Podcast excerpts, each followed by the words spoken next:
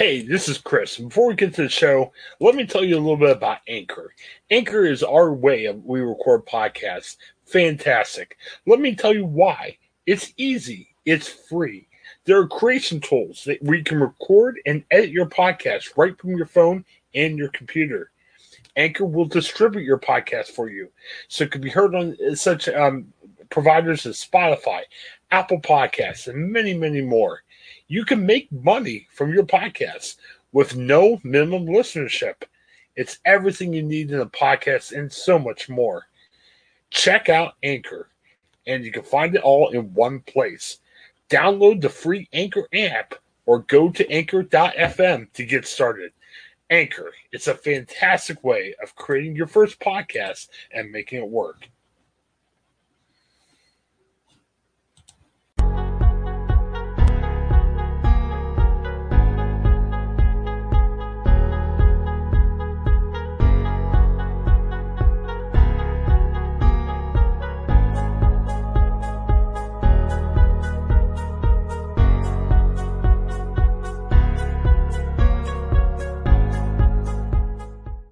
All right, welcome. It is Thursday, February 11th. We're the Ohioan podcast, and man, it's already been a big day. Uh, guys, I'm the unofficial booker for the show, and I say unofficial because I'm really unofficial, but um, we were booking early this morning. We, we taped this thing at 6 a.m., and usually I don't book things at 5 a.m., but the great Greg Morton, uh, he was a comic that was on last year from America's Got Talent. Uh, we reconnected because we – uh, shared yesterday the show that he was on with our podcast last year, and Greg got in touch with us. So Greg Morton is scheduled to be on tomorrow morning, uh, and he says he's ready to shoot the breeze. So he'll talk about whatever's going on Ohio wise. So we're very much looking forward to that. Um, yeah, I don't usually book stuff at 5 a.m., but hey, it was fun. I, I enjoyed it. And also, this morning had a couple podcasts go up. Uh, Paul Yanchek, he likes to share devotionals uh, he was talking about First Corinthians. He's our Steelers podcast guy, and Paul's Paul's fun. Paul's a pastor. Paul talks Pittsburgh Steelers, and Paul likes to talk about being a um, uh, talk reviews books. Uh, he, he, told me he re- he reads like 15 books a month. Where does he find the time? I, I barely have time to read while I'm reading for work, let alone uh, other books. But um, yeah, so uh, Paul shared First Corinthians. So yeah, if you want to listen to the devotional, check that out. And oh, John Cooper, uh, we had him on a few months back. He's a lead singer of Skillet. Wanted to make sure I shared him with our Highland podcast. So we replayed that podcast. And you never know, Brandon. Maybe we'll have John Cooper on back again soon uh, if he's anything like Greg Morton. So it should be fun. Um, Craig's here. Brandon's back. He was sick yesterday. How, how you guys all doing? Doing well. Brandon, you alive? I'm doing now. pretty good. You, you sound better today. Uh, you, you, are you back alive? Uh, I'm I'm back alive. It wasn't serious yesterday. It was just kind of I was, I was bored. Remember Chris with that one time I came on the show with uh with almost like laryngitis like oh yes. raspy. Uh, we were kind of getting there yesterday, uh, so I just felt probably for the sake of Craig and Chris's sanity here, I'll I'll take a take a sabbatical for the day. we had a hard time, and it, you know we only have hours, so we're not going to go too much into it uh, we were make, we were trying to make sure we had at least two people for a podcast under a you know past version of the show, and we had another guy who was able to make it for a few weeks, and Brandon had laryngitis, and man, we'll have to find that episode. I can't remember exactly what we talked about that time, but it was like, "Hi, I'm Chris. Hi, I'm Brandon." You know, for an hour, it was riveting podcasting. I, am sure we won some awards for that show. Uh, should be good. Well, there's a lot to talk about today, and I'm excited about this show. Usually, I'm like, I'm finding links. I'm saying, hey, we'll figure out something to talk about. There was, I hate the term LOL. I think that's really weird to say, but literally, there was a couple stories when I saw them really made me laugh out loud. So I'm looking forward to talking to you guys about this. But first of all, let's get serious for a second. Um, you know, we don't like talking politics as much, but to lead off, Josh Mandel um, you might remember him as a former Ohio treasurer. Uh, he officially threw his hat in the ring. He is running for Senate. Um, we could talk a little bit about, about that, but late yesterday, and I apologize, guys, I sent you a link late on this, but uh, Mandel's already making some political comments. Um, we, the Inquirer did a story about a year ago talking about how Mandel's constantly evolving. He's changing his message and everything. Well, I guess now he's a Trump guy because yesterday he released a statement, um, you know, talking. Um, he was kind of criticizing um, Amy Acton and Mike DeWine, saying they their shutdown of Ohio really didn't send the proper message and wasn't wise. So already he's taking some shots, and it's going to be really interesting because he's potentially running against Amy Acton for Senate. I I don't know. Do you think? Um, I, I guess Brandon. First of all, do, do you think his message makes sense? I mean, I guess that's going to be one of his big arguments as he run for front for Senate. Uh, I mean, what do you think about his messaging about COVID nineteen? Well, I think it's from a strategy standpoint. I mean, like there is probably a good, steady block of supporters who uh, who d- probably agree with him. You know, people who were opposed to the shutdowns, were opposed to the restrictions, were were opposed to anything related to COVID. Um, so, you know, from a strategy standpoint, you know, you got to assure you have at least a sure um, um, base right there, and then um, and that might help him out in the primaries. Uh, we'll have to see. Um, as far as whether it would help him out generally in Ohio, that will be to be determined. I think the one thing, the one thing that makes me think that uh, um, Republicans have that advantage is just seeing how Trump has re- really performed. It wasn't even close. It wasn't competitive, to the least to say, in Ohio um, for uh, for Democrats. So you know, Republicans did well in Ohio in the presidential election. I'm not sure if they'll be able to uh, produce similar results in in a non-presidential year in 2022. But um, um, I think it'll it might you know it depends on you know let's say if Mandel wants a uh, nomination, it'll be probably depend, of course, on you know who the Democratic nominee is. It, it'll be a battle of who can articulate their messaging and their their positions on how the state of Ohio has handled the COVID response but also um, you know what other issues too that might resonate with with Ohio voters. So you know that basically I'm saying come, might come down a little bit to also um, if Amy Acton's nominee, what's her her skill set, what she can also bring to the table. Yeah, Josh Mandel's always been an interesting guy for me. Um, can't really talk about on the show, but I gotta uh, tell you off the show about some interesting experiences I had with Josh Mandel. Insinuations, field. Yes, no, not nothing bad nothing that would tell you not to run, vote for him. It, it just, you know, uh, had a client I was serving with, and uh, just interesting times. You, you know, politi- I'll phrase it like this: politicians always have to be friendly to people they're they're trying to get donations from. I, will just make it like that. What, what, and I'm sure you know you guys will enjoy the Josh Mandel story. But I'm sure most politicians do that. So again, it's nothing bad. I probably shouldn't even mention it now. Now everyone's like, "Ooh, what's the scandal with Josh McDowell?" It's not scandal. It's just politicians want donations. It's always funny to see how they try to get them. So I, just phrase it like that. Um, Craig, I, I, you know, we've talked about this, but you know, before with different people. But here's a quote from a story that bothers me. Mandel says the fact they shut down all these family owned businesses and restaurants while they allowed conglomerates like Walmart, Target, and Costco to stay open makes my blood boil. Now, I'm in news. Maybe I missed weeks or maybe I missed the story, but I don't think Ohio ever shut down any business. Aren't businesses allowed to do e commerce and, you know, sell things online and everything? I, I mean, am I maybe Mandel wanted everyone to have the the thrill of going into the, the place. But I, I don't think Ohio ever really, truly shut everything down, did they? Yeah, I mean, you know, I, am not sure if this was just a blanket statement, you know, basically saying, well, Walmart didn't have to do curbside pickup or Target didn't have to do curbside pickup, and a lot of the the mom and pop short, you know, stores needed to, to to try to find a way to either sell online or, or but yeah, you're. I think you're right. I don't think anybody was like completely shut down, especially things that were considered vital.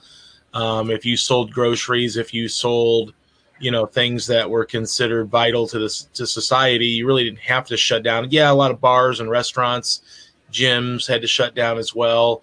Um, but yeah, I'm not I'm not sure if I buy 100% into what he's saying that you know mom and pops had to shut down. There's a lot of you know local bars and you know locally locally owned businesses that had to maybe scale back or not allow many people in their stores or maybe find different ways to make money. But at the end of the day, there's always been options, whether it's the PPP money or um, curbside pickup for some. And it's not it's not an easy fix, but you know, at, at the time, I think the governor and Dr. Acton felt like something had to be done, and, and that was maybe the easiest way to ensure that maybe many people weren't congregating so much, and especially in small locations. So um, I think it's just a general statement just to try to, you know, get some interest backers, you know, and, and, and I'm sure it's going to help him by saying stuff like that because he looks like he's a man of the people when he says something like that.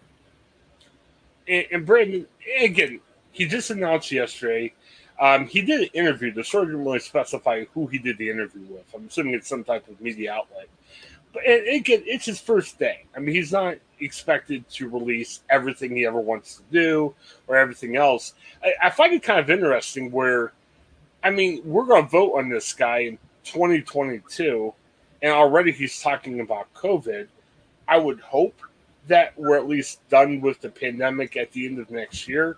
It, it seems like a weird first topic to tackle because you're not running until the end of next year.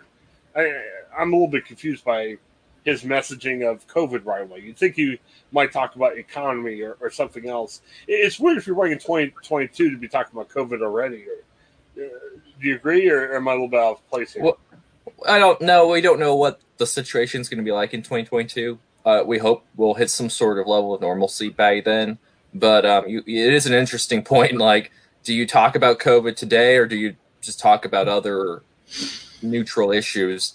Um, that that's a really good question there. I don't necessarily have an answer. I just think, um, you know, if Mandel he's now announced and he's now decided to he's got he's decided to get an early start on campaigning uh, up until probably I, am assuming the uh, primary will take place sometime in March of next year.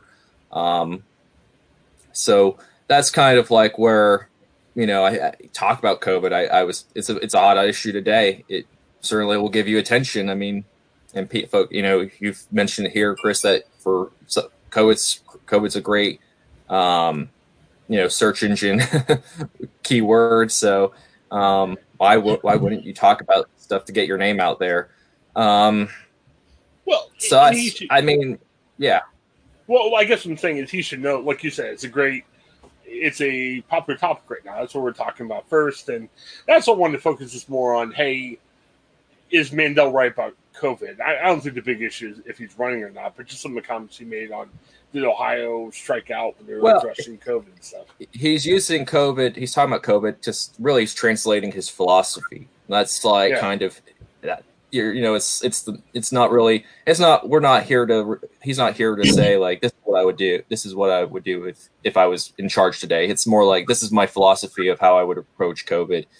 Um, is really what they're trying to get at. So, um, kind of laissez faire, take take a step back and um, um, you know, don't don't restrict people. Kind real and um, you know, just focus more on getting vaccines out. That's kind of the the the I suppose the Trump wings uh, kind of stance in a central way. Uh, I think it's fair to say the Trump uh, position was more of a decentralized approach, and you know, not really necessarily emphasizing um, shutdowns or um, mask wearing. More about just you know, um, you you each everyone's responsible for themselves. You if you want to stay home, fine. If you want to um, if you, as long as you're okay, your is okay with it. Um, if you're um, you want to wear a mask, okay. Um, but it shouldn't be none of these things should be a requirement. It's kind of like seems to be the the the kind of the message it, um, that the Trump wing has kind of advocated for over the last year. It's kind of been a little inconsistent with the mask, but I think that's kind of a safe the the, the Mandel could be safely safe, mostly a safe way to describe the Mandel position if he's taken up the Trump wing. Well, I'm kind of wondering too. I mean, Amy Acton is not the definite candidate. I mean, she hasn't officially come out, but you know, assuming she comes out, which everybody we've talked to said, look, she's coming out, she's coming out. I mean, you know, I guess you talk about COVID because you potentially running against Amy Acton. I mean, if Amy Acton wasn't a part of the election, yeah, COVID would still be a good issue because it's obviously top of mind for everybody.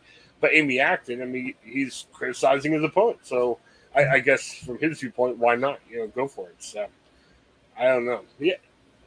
Any of his thoughts on Josh Mandel? I mean, um, he's it's been interesting. Uh, he's done some things to state treasurer. He's done some things that people haven't liked. He's been kind of controversial. Um, again, we're not supposed to say if we're voting for him or not. Do you think he has a chance as a legitimate candidate, Craig?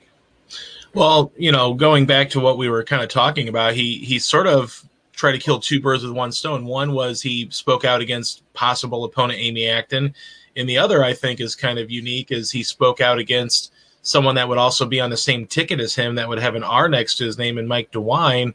I think mm-hmm. what he's trying to I think what he's doing is he's trying to set this groundwork for yeah, I'm a Republican you're going to see an R next to my name and Mike DeWine, but I'm not Mike DeWine. So I think he's putting his chips all in and saying, I'm not Mike DeWine. So I think he's assuming by the time we get to, you know, this, this primary, this election, that Mike DeWine's going to have a, a an approval rating in the sewer and he's going to benefit from sort of speaking out against Mike DeWine very early on in this process. I'm not saying that that's going to work.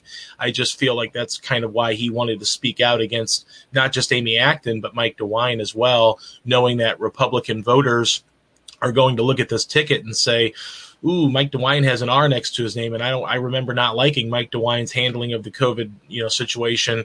Who's this Josh Mandel guy? Well, he's got an R next to his name, so I'm not going to vote for him either because he probably aligns with Mike DeWine. So he's trying to set the groundwork, I think, early on for wanting to separate himself from Mike DeWine's politics and, and hope that people, you know, by then maybe just despise DeWine and want to vote for someone else. And then he can come in and say, I was the first guy to come out, you know, publicly in this election that said I didn't like Mike DeWine. So I kind of think that's what's going to happen. I don't know if it's going to help him. I don't. I don't know if Mandel has enough clout to even beat Jane Timken at this point.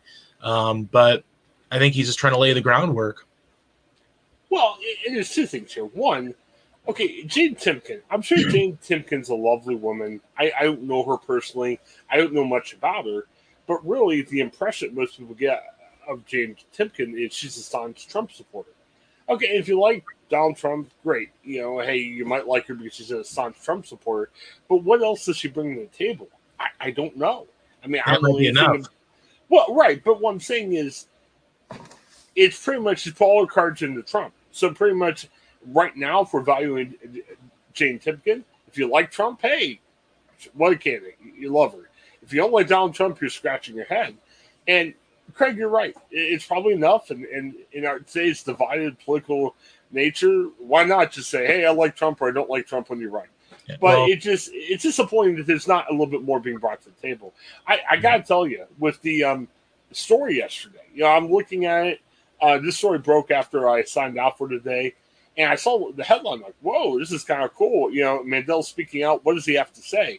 I'm a little disappointed. Come on, Josh Mandel, bring something new to the table. I saw the headline. I'm like, hmm, does he have a plan for COVID? Does he have like? Does he say, "Hey"? I'm going to try this new thing because I don't like how DeWine and Acton handled it. I'll be honest, I'm reading through this article. You're parroting Trump sayings and you're parroting everything that's been said before. So instead of like, hey, I've got a fresh new perspective to handle COVID, which we're always looking for fresh new perspectives. COVID's still a huge problem. I, I admire what Amy Acton and Mike DeWine have done. Who knows? There's probably it could be a bear plane out there. And I, I just hate the fact that there was nothing new. I mean, it was just pretty much like, oh, it was just parroting Republican lines. I'm like, eh, Josh, you're running for U.S. Senate. Give me something different. Give me a fresh perspective. And yeah, it's probably going to be Republican based because that's who you are. But don't just parrot lines that we've heard for the past year from one side. I, I don't know. I, I want to hear something new and different. You know. Well, you probably don't want you probably want to stay away from politics then because it's right. it's not always about something new. It's always just about something that oh that person's terrible. Listen to me now, even though they may have the same exact plan or no plan at all. But yeah, I mean with Jane Timken though, yeah, she may not seem like the most known candidate right now, but I think she's going to rally the Ohio troops here and say, "Look, I won. I helped win Ohio for Trump by eight points. Trump supports me." you guys are still supporters of Trump, so vote for me. You know, so I'm not saying that that might, you know, might not lose a little bit of cachet in a, in a year from now, but you know, Trump's not going away.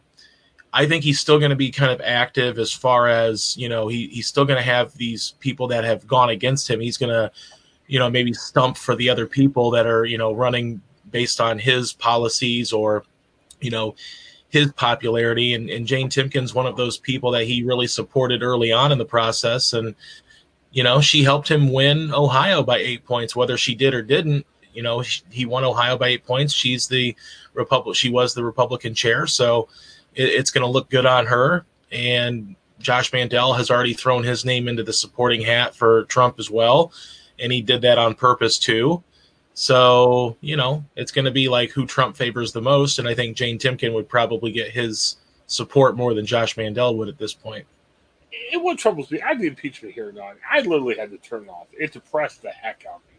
Um, and not because I thought anybody was being wronged or a politician was being wronged. It was more of awful day on January 6th and awful to see what happened.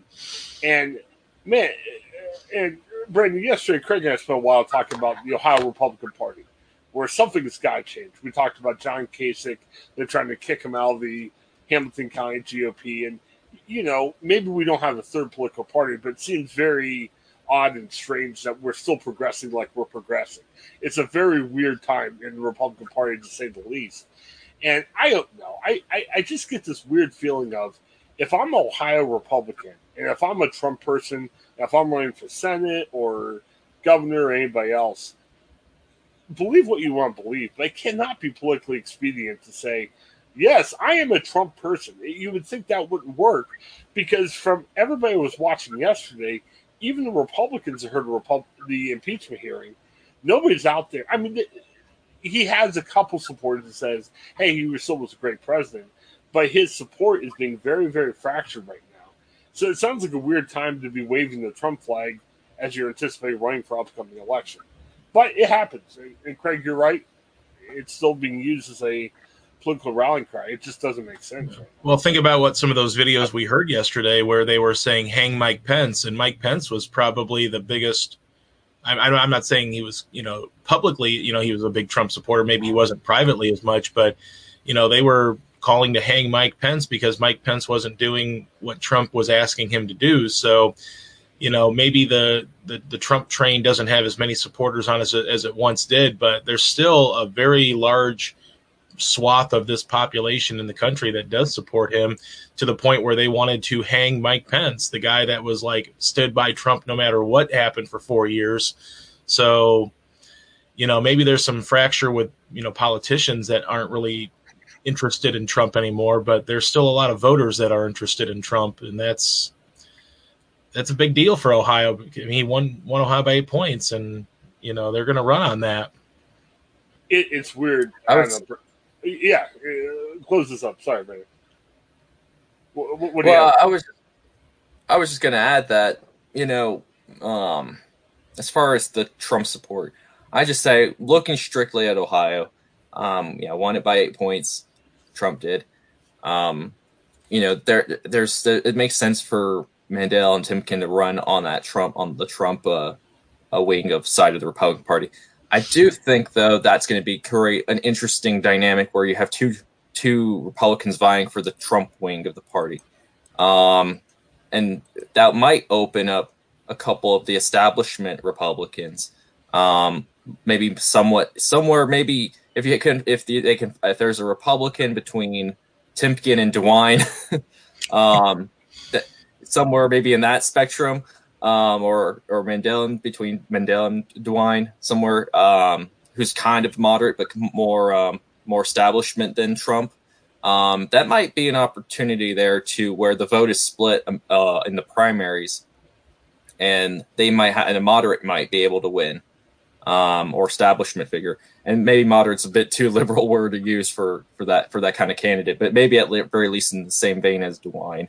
But um, yeah, that this this will be a very interesting primary, um, depending on who on as more Republic. I think, like I said, you, there's probably going to be a lot of Republicans um, who will want to run in this primary. Um, I, I would be disappointed if there's only two.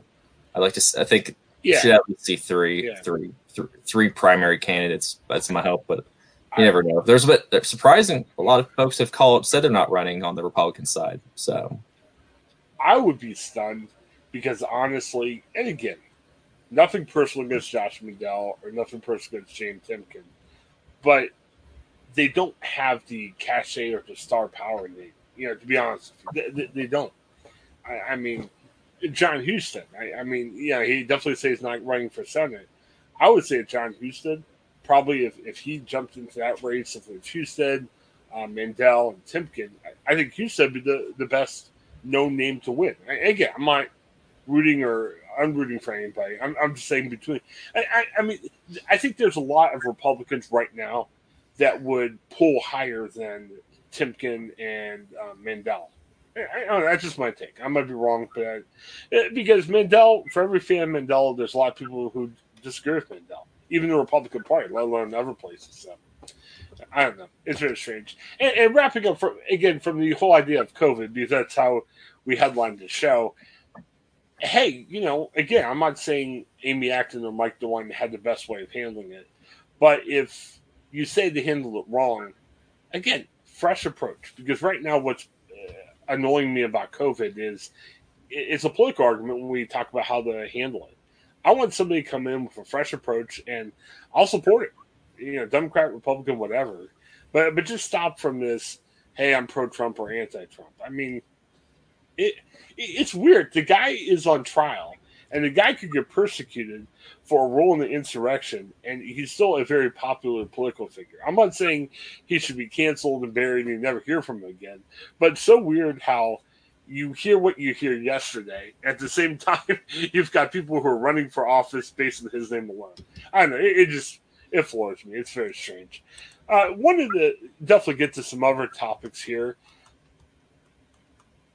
You guys got me all fired up about this. Um, oh. To briefly, well, first of all, before we get to the national anthem, interesting last night. I'm definitely not a Larry Flynt fan, but Larry Flynt died. I, I know he was still alive. Uh, Larry Flynt, 76. Uh, it was interesting. Um, Larry's had some health problems. He's been in a wheelchair uh, for definitely a, a, good part of his life. Um, I never knew this. Um, I saw some notes from work. Larry's got a big um, basis in Ohio. I guess uh, he ran some businesses down in the Dayton and the Cincinnati areas. Um, he had a big history. Ohio Magazine, and again, Yeah. might be, like, "Oh, is that one of his porn I have a writers?" story on that. yeah, Ohio Magazine's a legitimate, you know, featuring magazine about stuff in Ohio. He owned that. I mean, Dispatch Publications, um, you know, where I work for, they bought Ohio Magazine off Larry Flynt. So uh, definitely a lot of interesting ties. I don't want to sit here and support Larry Flynt. I mean, I'm not into the skin rags, and I think Larry Flynt definitely crossed the line at various times. But on the other hand, I mean, Larry did stand for free speech, and you know, we talk a lot about free speech. Um, personally, from my faith background, I get a little bit bugged by, you know, I don't want free speech to be taken away when it comes to religious viewpoints and everything else. So I'm not endorsing Larry Flynt. I'm not going out and buying a hustler to celebrate his life today. But then at the same time, if free speech is free speech for all. So I guess my, my main thought on it is I salute Larry for what he did for free speech. And again, I don't endorse anything he does. But if I'm yelling about Hustler being out there, somebody may yell about some of the religious freedoms and, and free speech that we enjoy too. And and that was my, my takeaway from Larry Flynt. Brandon, Craig, any other thoughts on Larry? It's a weird topic to bring up because I was expecting you guys to be like, "Oh, I buy, I have all his magazines. Take a look," you know. But I was uh, in journalism class, uh, and we were told to do like a write writes uh, or magazine writing class, and just write about like the background history of a magazine. Pick one. I picked Ohio Magazine, and I just I didn't really wasn't familiar with Hustler Magazine at the time or Larry Flynt for that matter, but I I threw his name on there, um, maybe as a founder or owner at one point.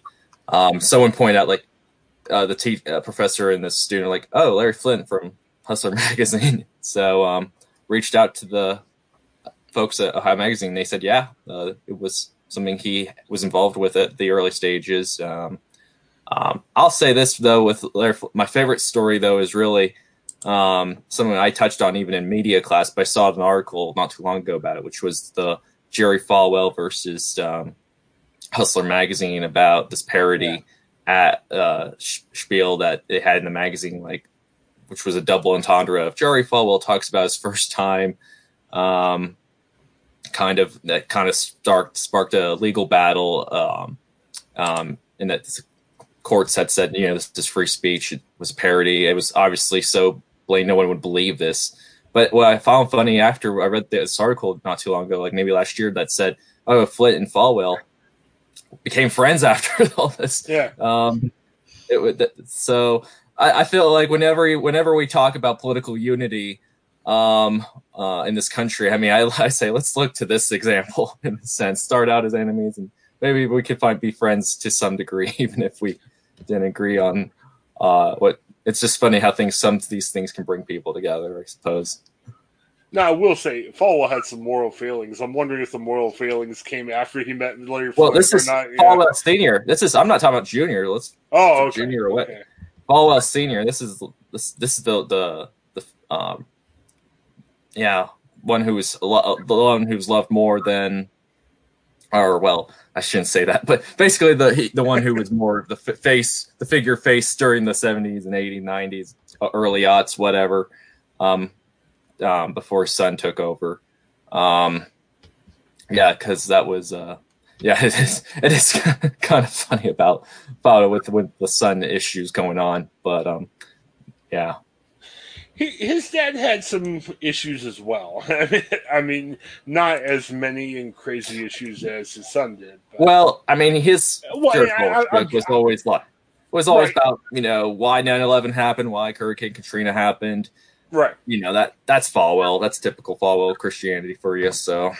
Well, yeah, I'm teasing. I mean, I, I, wouldn't equate his friendship with Larry Flynt to his you know feelings or whatever. Right? It was just more of a joke. But no, but you do you raise a good point uh, about hey, you know, we can unify people we don't necessarily agree with. Um, Cheryl Tiegs, This is funny. You, made me think about this. Uh, Cheryl Tiegs was a model. I don't think she was ever in like Hustler, but she was like the Sports Illustrated swimsuit model of the year and everything. It was weird. My dad was a very conservative Baptist pastor. My dad had a pen pal friendship with her, and I wish I had the letters. He would used to show me, and it, and it wasn't like hey baby I, you know you look hot in this magazine. It was more of they just talked. They talked about faith and other stuff too. And it was so weird because my dad was definitely not the swimsuit model fan. And i don't know like i think he sent her a letter or something But again this is before twitter you know you could just tweet anybody and you hope to get a response i mean this is back like this weird pen pal thing it, it was just strange and you know, kind of reminded me of when you were talking about the Falwell Flynt thing about you know how you can unify people you may not normally agree with. So, very good. Any other thoughts on Larry Flynt, Craig?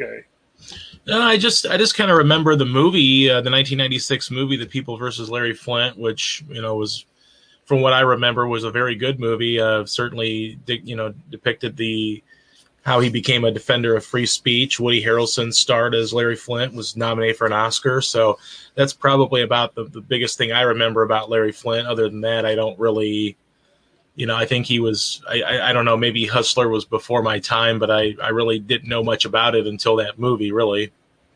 I like Norm Macdonald. I haven't seen the People versus Larry Flynt, but Norm Macdonald was actually in that movie. I think he had a smaller role it. He always jokes about being in the Larry Flynt and meeting Larry Flynt for the first time. So good stuff. I don't know. Had to throw in Norm Macdonald into it. Hey, want to talk about one of a serious thing, and there's a couple really goofy, ridiculous things I'm looking forward to talking to, uh, or talking about. Um, Mark Cuban. It was kind of interesting. Um, many of the NBA arenas either can't have fans yet, or they're very, very limited in how they have fans.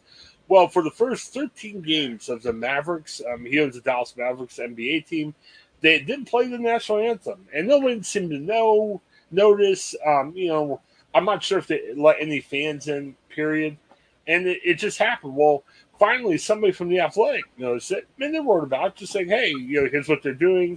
It, it sparked a furor because obviously national anthem has become this really big deal, especially in the last four years. I don't know. I'm going to make a harsh opinion, and you guys can agree or disagree with me. What's the big deal with a national anthem being played before a game? I mean, it's been tradition. I know. Uh, I think they originally did it around World War II to help unify the country, but we we get in this place where the national anthem is this holy, you know, we have to do it before a game and we have to do it at different times. Well, you don't do it before movies. You don't do it in other places. I bravo, Mark Cuban. To be honest with you, because now that Mark Cuban wasn't playing it, you, you sit there and say, "Oh, he must hate our country, or he must hate Trump, or whatever." no, why do we need the anthem before each game? Like when, when you go see a movie, there's no anthem. When you go to other places, there's no anthem. Why do we need it before a game? What's the big deal? I, I, I don't know. I mean, uh, now before we Brandon, before I go to you, um, the NBA did step in and say, "Hey, you know, we play the anthem. You got to start playing the anthem." And Mark Cuban said, "Okay, whatever. We'll, we'll start playing the anthem again." But I, I, get to the point where I don't necessarily think it's needed. Why are we mandating the national anthem? Um. Well, obviously, the anthem speaking in the political hot issue thing over the years because of the um, Kaepernick protest. Um, just to put it bluntly, I would say that um, um, to your credit, to what you've already, to what you said already, you know, like there are a lot of situations we don't expect the anthem to be played, and it's just possibly just how it's organic or naturally or organically evolved over the years or cultural practices. There's something about maybe sports in the sense that it does kind of sports in a way always kind of mimics mimics the, the battle, the, the war kind of like uh, atmosphere. Um, and, a, and I know it's kind of a weird metaphor to kind of highlight it. Maybe that's why we kind of associate, you know, a demonstration of patriotism before the battle gets going. In that sense, um, I think there might be a, there are times I think national anthem might be more appropriate uh, in a sporting event, maybe like the World Cup or the Olympics, because you're representing your country, and I think it's kind of nice to have that national anthem. Usually, it's always fun TV fodder to see the players um, you know, stand there and everyone's standing listening to both countries' national anthems. Um, that's just always kind of to me like a nice way of. It's more about unity in that sense, or more about um, these. These are what the games are about, the sporting games, like friendly, friendly competition. Um, but you know, um, right now there's a debate about you know there are certain ways you have to love your country and you have to love it this way i guess is what the message is kind of a kind of borderline conformity, if not. I don't. I don't. I mean, maybe at, when it came out, it was more intended to be about uniformity, more about unity. Um, but now it's now it's like kind of feels feels more forced than organic. Um, so that those are just some of the observations and kind of how I how I perceive it. Um, the NBA, it's a business. It can tell its teams to do whatever they want it to do for the most part. Um, Mark Cuban at the time he when he thought he had leadway, he said, "You know what? It's not worth worth the drama. Let's. It's not really maybe not necessary. Um, let's just people are here to watch a watch a basketball game, um, and um, people that just because we are not playing it doesn't mean we love our country any less. Yeah. Um, it's just there are other ways to show demonstrate uh, your love for your country. Well, and you're going to a basketball game or you're going to a hockey game I mean, unless you know, God forbid, there's a huge national tragedy the day before, and you're like, oh man, I want to wave a flag because you know, yay America. You know, it's like, I mean, I'm a Christian. It'd be like me saying, well, I gotta wave my Bible around at this at this game. Well, do you have to? I mean, like, you know, yeah, you're a Christian when you go to a game, but that doesn't mean you have to wave a Bible because you're a Christian. It, to me, it doesn't make sense. I used to think, um, I like the Canadian national anthem, "Sue Me." I mean, I think it's a cool song and everything. I used to love going to Columbus Blue Jackets games when they played a Canadian team, but you, you play both before the game. But then that kind of got silly too because on the Canadian team you played, be it the Toronto Maple Leafs or whoever they ended up playing, that team had Americans on it, where in the Blue Jackets would have Americans, Canadians, Russians, and different people. So yeah, it was against the country they played for, but wasn't even. I, it was just very strange. I, I see your point, Brandon. You know, in the Olympics or World Cup, that makes sense. Craig, I'm going to get in trouble for saying this, and, and please hit me if I'm, I'm saying stuff really offensive here. But in schools, okay, I'm not against the Pledge of Allegiance. It's all right. But why do we need pledge to pledge allegiance to our country before we start a school day? I mean, the more I think about it, it's kind of a ridiculous concept, right?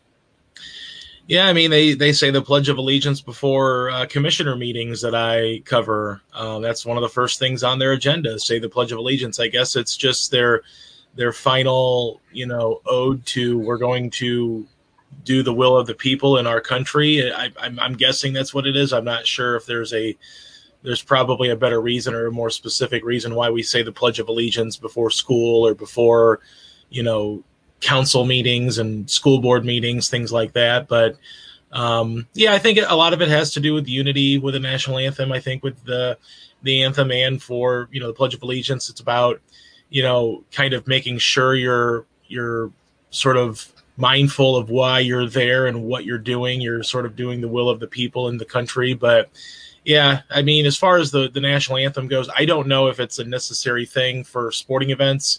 I agree with Brandon though. You know, maybe World Cup, Olympics, it's a great tradition, um, but why it's a tradition before a sporting event and it's not a tradition before you go to the movies or before you, uh, you know, have a you know ultimate frisbee tournament in the park. I don't know. I, I'm not sure.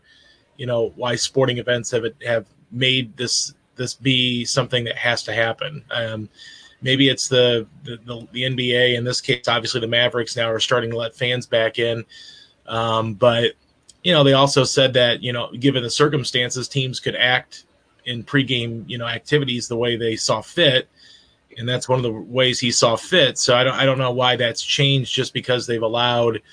Um, I think their attendance now is like two thousand people, one thousand. So they've had uh, a total of 2,000 fans in two games, apparently, um, averaging a, you know a thousand people. So I, I'm not sure why the NBA has changed their stance on allowing this team and any team in the NBA to kind of dictate what they do. Yeah, yeah, I'm not protesting if they have the anthem. You know, if you have it or if you have a Pledge of Allegiance, fine. But I, I just don't know why it's it's absolutely necessary. I, I guess that's where I stand on all right, well, let's talk about a couple other things. Um, I wanted to share this, and we got to be careful about using a lot of music on the show. But remember um, the Goofy song Friday? I'll play a couple seconds off it.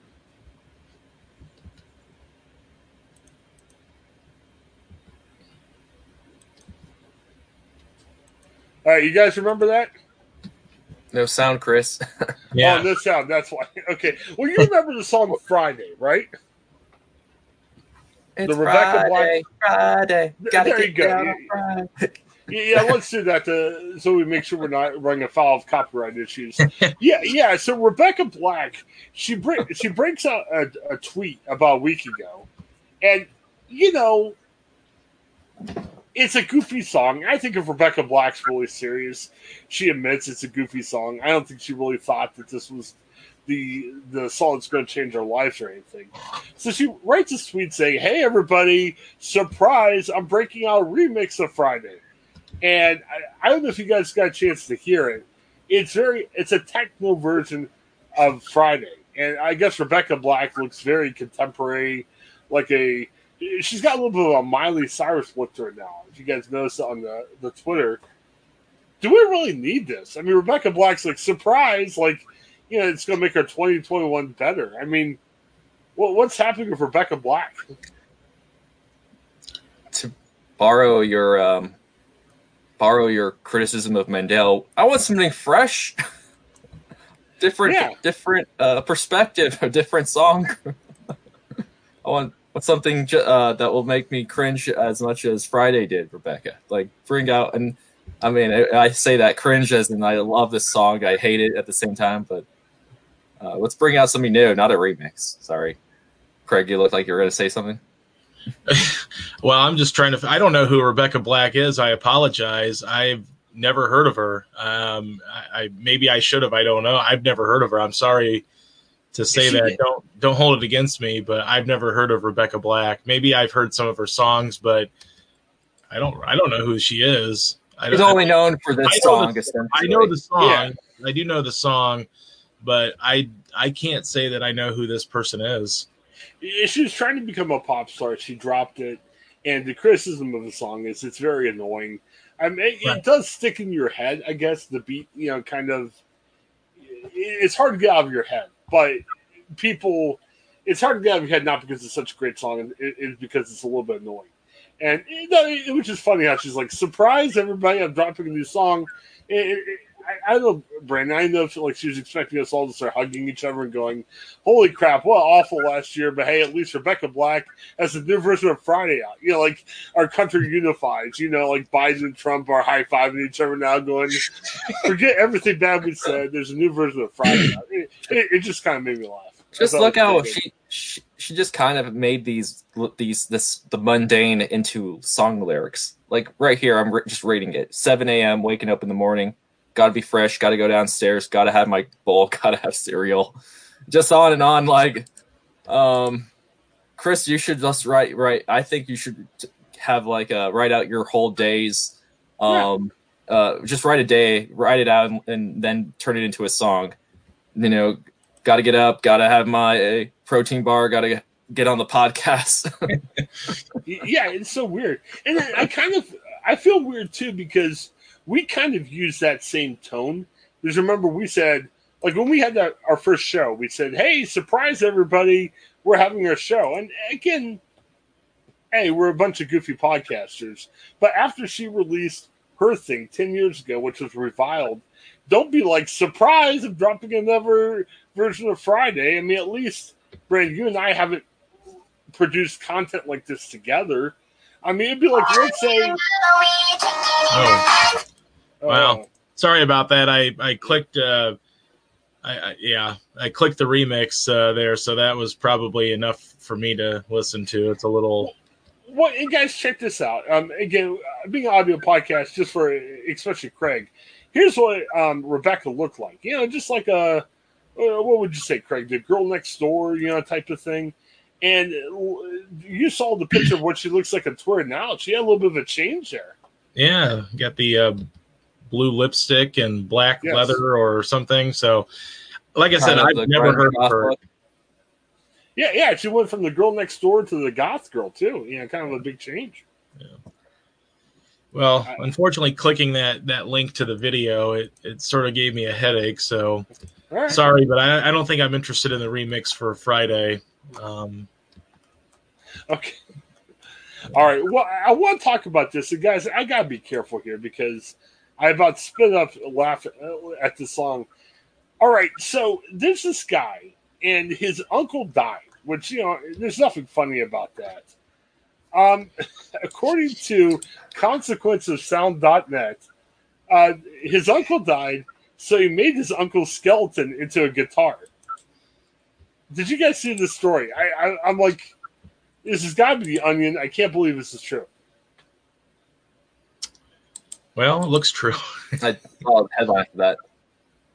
The photo, the photo looks real. yeah, uh, definitely. Um, and we'll have the link again. We've become an audio podcast, so obviously there's no way I can share it to you that way. But check out the link for the story. I mean, the guy's literally playing a skeleton of, of his dead uncle. And it just, I don't know. I, I just, it made me laugh. I thought it was interesting. Um, here's actually a, a video. Let, us play a little bit of a song. Uh, hang on a second. Let me pull it up. Well, we'll, we'll play in a, we'll play in a minute, but I, Brandon, I've had people die. You know, my my dad passed on. My grandparents passed on. I'm sorry, I'm not touching the skeleton. I'll be honest with you, and you know, I had some family members kind of upset with me I have a hard time approaching. I don't like the open casket funerals because you know no matter if the guy's a Christian or not, the person's not there. So it's weird approaching a body that's open in a casket. It, it's kind of very strange. I don't even like approaching bodies that have been prepared, you know, in a funeral home. I don't want to touch even a, a, a plastic skeleton you see in a science class. What is this guy doing? Is this guy? I mean, should the police be checking him out? I mean, I, am really creeped out about this whole thing. Yeah, I was wondering what the law would would be about using the corpse in this way.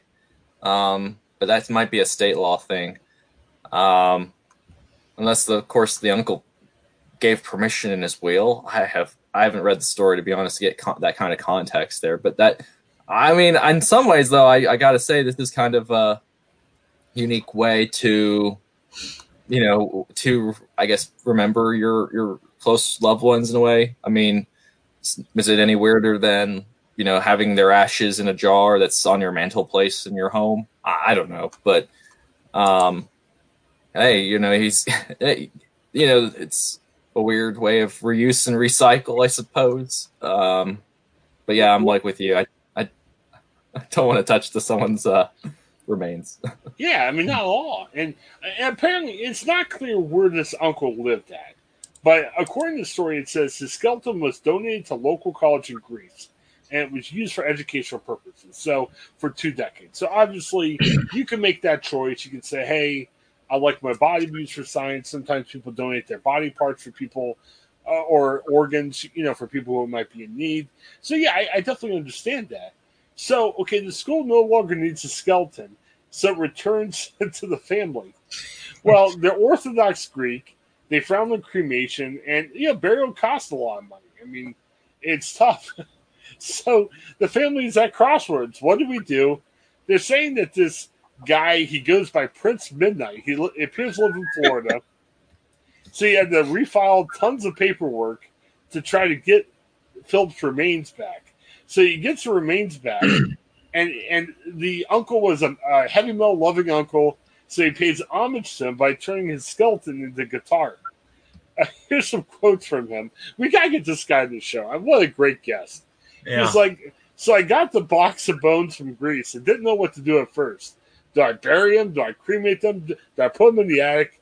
Man, what a poor way of memorializing someone who got into, who was into heavy metal. He got me into heavy metal. So I decided to turn Uncle Philip into a guitar, which proved to be challenging. I did a lot of research. No one's ever made a guitar out of a skeleton, so I did it. I started out by consulting with two guys uh, from a wood shop in Tampa, but they got cold feet. I mean, can you imagine you know, we all hang out with friends. You, you know, maybe there's goofy friends we have. I mean, if we get like if we close this podcast and said, "Look, guys, I got a skeleton of a dead family member. I want to build a TV out of it." I mean, you guys should be hanging up, changing your phone numbers, never talking to me again, right? Well, it'd be a, a, little bit of a unique story like this one is. I mean, it's kind of cool, I guess, when when you think about it. I mean, at the end of the day, he just says, "Hey, now he can shred for eternity." So, um, Prince Midnight coming through for the family, I guess. But but it's a skeleton of your your loved one. I mean, yeah. Hey, I, I got pictures of my dad. Uh, my mom gave me some of my dad's uh, police chaplain stuff.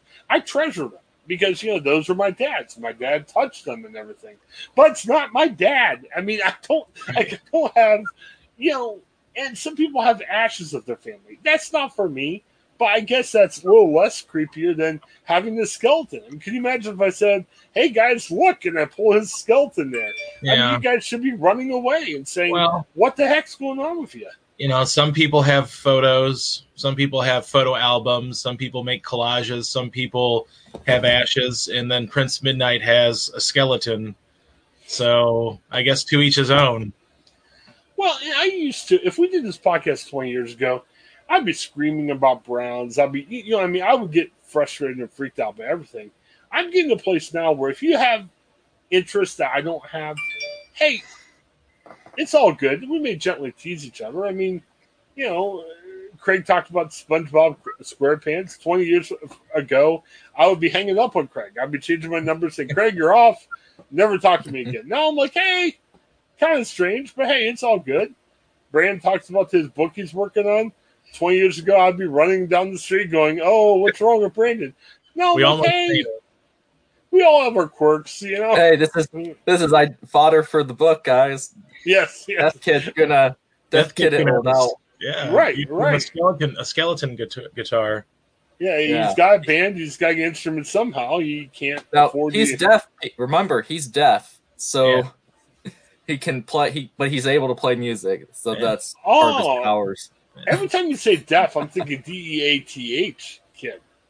But you mean No, no, DEAF. deaf and deaf. Oh, yeah, Oh, okay. Yeah. All right. See, that's Oh. all, it's, that, it's like you know, it's uh Daredevil now. He's Daredevil. yeah, You know, Yes. deaf, deaf, kid, but with the powers of death, yeah. playing on his guitar. All right. Back to a safer topic. The guy who has carved a guitar out of his dead uncle. Um, fittingly, the torso serves as the body of the guitar. so Prince Midnight added the neck pickups, volume knobs, and more. And you know, written on the headstock is Philip Skelecaster, which he feels is a proper name for the custom act. So it's one thing to hold your dead uncle while you're playing the guitar. You're also writing on this skeleton. That would be kind of strange. I mean, it'd be creepy enough. So can you imagine? You know, think about our bodies. I mean, I'm not sure what we're going to do with our bodies. If you donate the science, hey, it's fine. If you donate your organs, that's fine.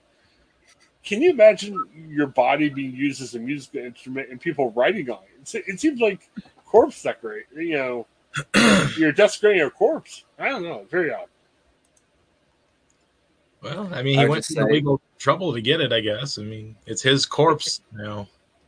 I, I would just say, say, like, you know, if you're gonna use my corpse or my bones, to like make some money off of it in some way. Maybe just Well- turn some of my every bone into like a writing utensil or or Well, um, if you if you're gonna write on my skeleton, I mean, there's got to be things I don't. I, I don't want Go Browns on my skeleton, or I don't want you know. I mean, there's a lot of stuff. I just I Myles Garrett is my number one hero. Yeah. Oh, jeez. Or you know maybe I love Myles. or or maybe you know maybe you sell your skeleton for oh what do you call it you know it's based on your skeleton like some people say i'll have a tattoo of a company if you pay me enough or anything well may, now obviously you won't see the money because you'll be dead by the time that happens but maybe you could sell space for your skeleton for corporate logos you know how about that uh, Princeman, I I feel like don't no, know. one, no one's gonna sponsor this piece. No. Yeah, definitely. very, very, very strange. Hey, one to close out today, and m- maybe we should save some of these for Greg Morton, who's scheduled to come on tomorrow, but it should be interesting. Um, Gorilla Glue. Uh, let me talk about her. I know Brandon was excited about Gorilla Glue. I think that's why he got sick yesterday, so we didn't even have to talk about the Gorilla Girl. girl ugh, the Gorilla Girl Glue Girl. the Gorilla Glue Girl. Yeah, say that ten times. That's some fast. You're- serious alliteration right there. Yeah, Gosh, really. You're gonna get us in trouble, Chris. Yes, yes. Well, okay, so we talked about yesterday. Apparently, it's got a similar name to a hair spray. So she got confused. She used the wrong one. We played one of her TikTok videos where she's upset. She's talking about it. I thought it was funny. She apparently TMZ's reporting she tried to take it and sue. Apparently, the court doesn't want to hear any of that. I know. I thought it was fascinating. Um, Brandon, have you seen the pictures of her? The glue is stuck on her head. It looks like they painted her hair on. I mean, poor girl. She's she's going for a lot. Yeah, I feel for that. It's just really kind of sad mistake to make. Um, we've all been there in one way or another uh, on varying levels. Maybe not as extreme as that, but um, um, you know, um, hey, it happens, and um, um, I, I, there's nothing really to add. It's just it just happens. That's all you can say. Um, you just got got to read the labels, I suppose, and and um, Yes. just kind of do the work. I I mean Gorilla Glue, I feel like it's one of those big brand names. Like I have Gorilla Glue in my house right now. It's I would, you know, it seems to me like a really well-known brand name for glue, but maybe I'm just in the minority on that. Well, my my wife has an ointment because my daughter scratches her head, and sometimes she makes it bleed. She's got a little bit of a blister up there. So my wife bought some ointment you can put on, you know, before you put the band-aid on. and my uh, the boy that we're watching, uh, I was helping him brush his teeth last night, and he was out of toothpaste. I was looking for another toothpaste we could use. I almost mistakenly grabbed the ointment to brush his teeth, which would have been bad. Yeah, it looked, it looked a little bit like the toothpaste a little bit in, the packaging and everything. But you're right. You gotta read the you gotta read the instructions. Poor lady. Oh, and you gotta think about that too. What are you putting on your head? I don't know. It's just crazy. I still don't. I still, Oh. I still don't get. Just real quick, I still okay. I know she had something that was similar in name or whatever, and she had run out of it or whatever. She needed to use something or wanted to use something. Here's what I don't get: if you would have bought the Gorilla Glue in the store, like if you would have gone to Walmart or Target or wherever, that product would be nowhere near the hair care products where you would buy styling gel or whatever. Okay, so that's one. The other thing is, okay, you say, well, maybe she bought it online on Amazon or something. My other argument would be if she needed to buy her styling gel online, why didn't she just order the same styling gel that she normally would get, unless it wasn't in stock or whatever? That's it. That's the only thing I still like. I still can't wrap my brain around how A lot of nuances and questions for sure. Yeah, I feel Like- bad for her. It's a terrible story, and and and it's probably worse because you know Gorilla Glue is extremely sturdy and it's not going anywhere. And I thought, well, you know, I know we talked a little bit about it yesterday. Like, how can she get it out? Like, they can't cut her hair because I don't know if clippers would get through her hair with the glue in there. And I kind of questioned too. I was talking to my wife about it. Like, what happens when her hair starts to grow? Is it going to like you know, is it going to hurt? Is it going to like grow out like Play-Doh with like little holes and grow, you know, grow out through it or something? Like, I just kind of, it's fascinating, but in a sad way. Yeah, because that, that adhesive has got to come out somehow, right? Or is that is that permanently stuck? It- they said it's like a hundred percent waterproof seal. So if she got it all around the scalp, like, and it just Okay. encased it, I mean, I'm guessing it would, I mean, she, you know, we saw her hit her head and stuff. I'm guessing that it would just encase her hair into this dome of glue. Wow. And how's it going to grow? It would probably hurt. It'd I, probably it start might, I my mention is it wouldn't grow through the glue. It would probably the you know like the the the messed up hair would grow outwards. Maybe that might make it easy then to cut it. But I, I have Oh, no wow. idea. I, don't, it, I mean, I mean uh, maybe there's like an oil or some sort of um, you know how how if you know you maybe with paint or whatever when it's on your clothes. Some people say use gasoline. I, I don't know if, you gotta use something like that. Well, I thought that they, they the the company kind of flubbed up a little bit because they told her to use like rubbing alcohol and stuff, which I know that that's one of the remedies probably for getting the glue off on other surfaces. But the fact that they told her to use that and it didn't work, and I think she said it hurt her even more. She could use that if she wanted to pursue a lawsuit and, and get it to court. She could use that as like, well, they told me to do this and it made it worse or hurt me or whatever. They should have just said, you know, it's an unfortunate accident, but you're probably going to be stuck like that because otherwise I think they would have been able to defend themselves saying, well, this is not found in the hair and care, hair care product aisle. It says it's for metal and plastic and other surfaces.